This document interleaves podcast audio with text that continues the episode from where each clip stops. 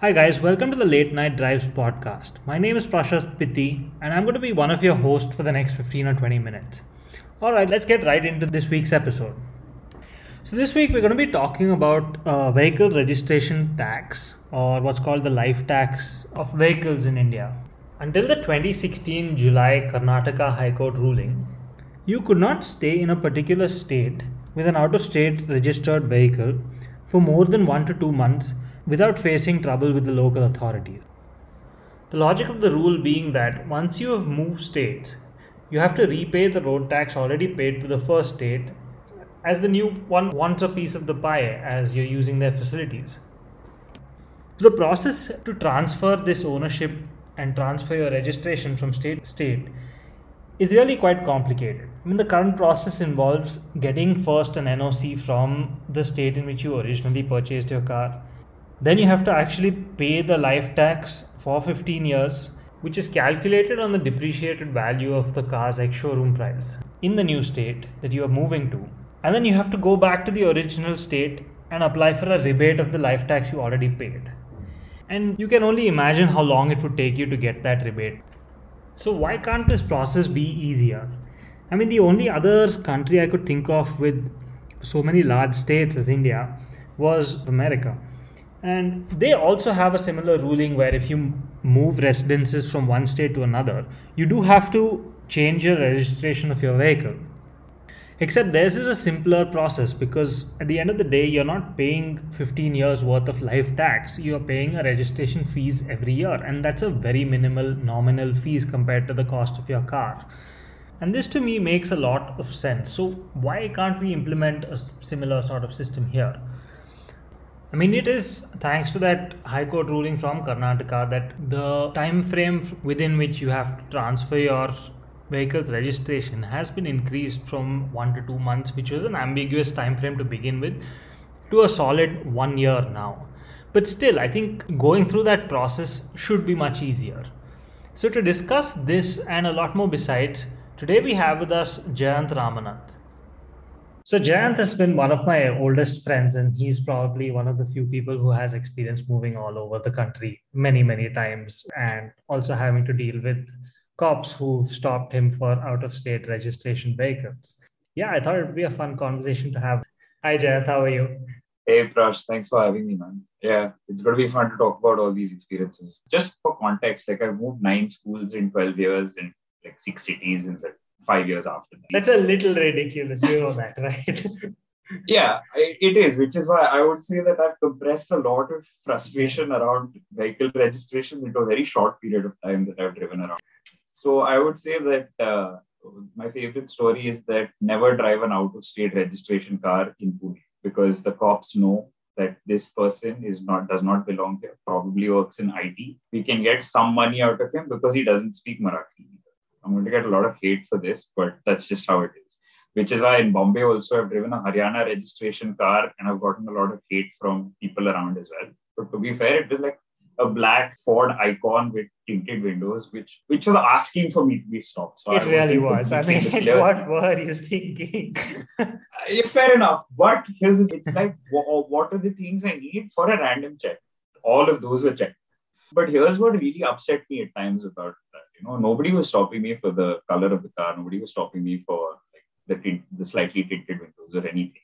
They were stopping me for a number plate. And the number plate, I had transferred the registration of that car from Haryana to Maharashtra and paid the tax and gone through all of it.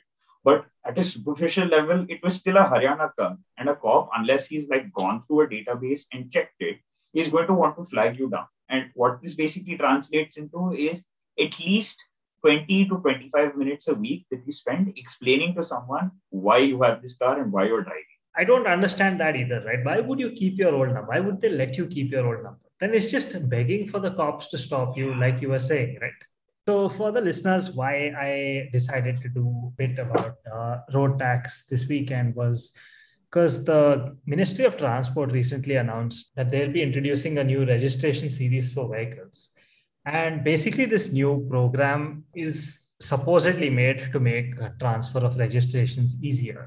The way it works is eligible people, and we'll be coming back to the eligibility criteria and how that affects things a little later. But eligible people get to register their vehicles at a lower rate of taxation for years in the multiple of two. So whether it's two years, four years, six years, or eight years. And the idea is you register it for two years. And when you move states, you can just re-register your vehicle in that state. And it's supposed to be easier. Now, there are a whole bunch of complications that I see with, with this new uh, format. But uh, what do you think, Jan? How, how do you think uh, this is going to play out? And what do you think the challenges are going to be for something like this? Now you buy a car in the current pay, and then you pay the tax for the next 15 years. Now, I don't know too many other people except for you that would even own a car for 15 years. So I don't know how many people are paying tax for a car that they're never going to use it. Basically, what the new one is saying is that when you buy a car, you would buy it and then pay tax for two years, which for someone like me who's moved around in India a lot is great. New ruling, I think it's a great idea, but I'm not sure about the execution based off of this, uh, like you were referring to it earlier, this uh, special group of people that would have access to it as a pilot. Yeah. So essentially, the eligibility criteria for this is also a little, I think it's a bit strange, right? That they've not opened it up for everybody. It's only for uh, armed forces and uh, central public sector unit companies. Armed forces already have access to go wherever they want with the registration they have. And for private individuals, they can be a part of this, but they're only eligible if they work for a company that has offices in five or more states, which again seems a bit pointless to me because even like I think tech giants may have offices only in like three or four states and not the five that is the criteria. So don't you think that's a bit of a stupid move? Like why not open it yeah, to everybody? It's, it's arbitrary. But what I do appreciate is that it's a step in the right direction.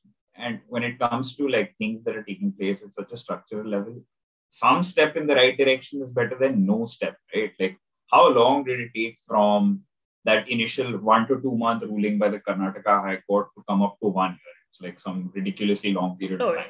I completely agree with you. It's taken at least, I think, three or four years before that ruling came into force. But uh, I, I, don't know if you know this. So uh, I was reading about how, for a long time, the way the registration mm-hmm. system in India worked was you had to renew your registration every single year and you got a token which you were reissued or you were issued a fresh token and you paid your registration fees, right?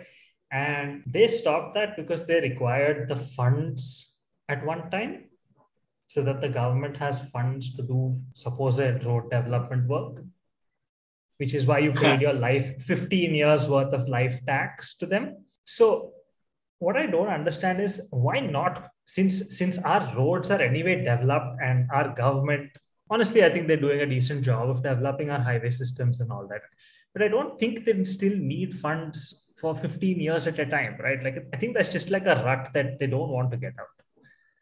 Yeah, I mean, it's just like when you're a when you're a creature of habit. I think the government is also like a creature of habit. They don't want to change things.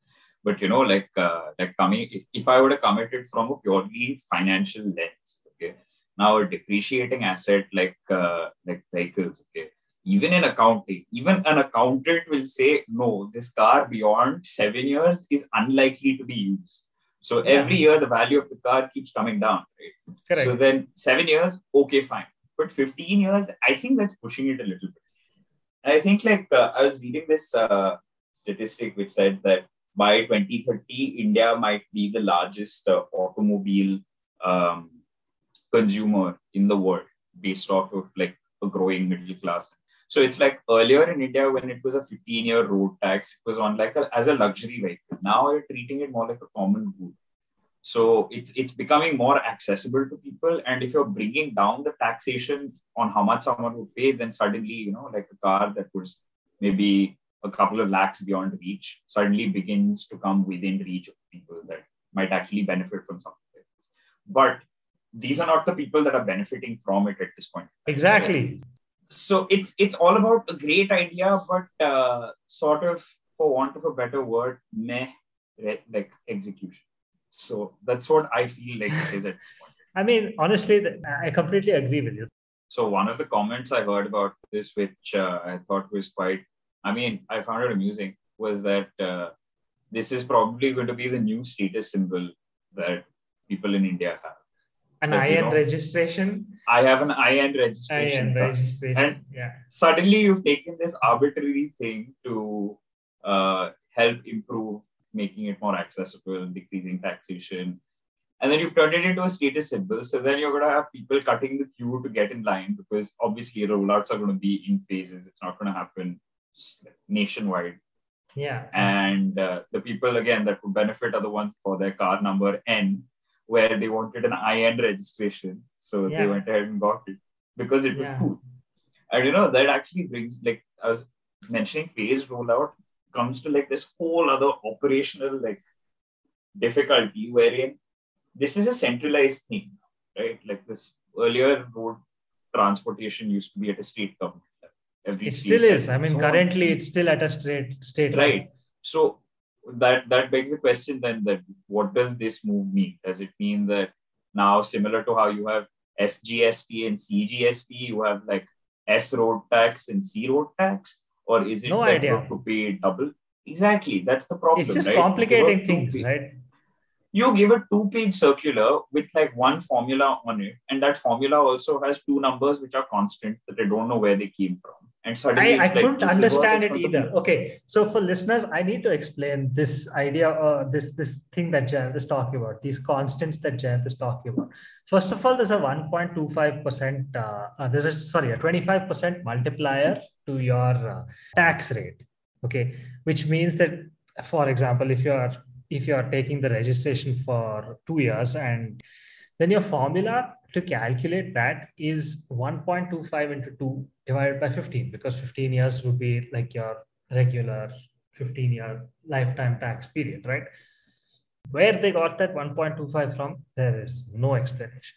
But going back to something that you said earlier about how this comes under the purview of the state government currently, right? And uh, I had an idea which to me makes a lot more sense than this, which is why not keep the current system as is, right? Keep the road tax system, keep everything as is, except when you're transferring your registration from state to state, whether you do it after one year or two years, or however long it is, why not give the onus onto the state governments to transfer the funds between each other?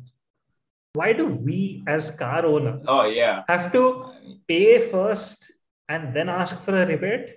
Why can't the Yeah, state yeah. governments handle that? It, I mean, it's it's everything is on a I mean- computer now, right? Like, how hard is the it? simplest the simplest reason I can think of for this is that it would make our lives too simple. That's the only mean, reason I can think of. I, I just don't understand why the government doesn't try and implement something like that because wouldn't that be so much more like simpler to implement rather than a whole new series of registration and then you have the whole central versus state government debate etc etc isn't this much a, much simpler thing to do I think it is, but then that promotes like cooperation between states, and uh, we're not very good at sharing with each other. To be honest. it's pathetic So- right it's absolutely Yeah, pathetic And I want to touch upon what you said that uh, you have to lock up, you have to basically pay registration in the new state while being registered in another state.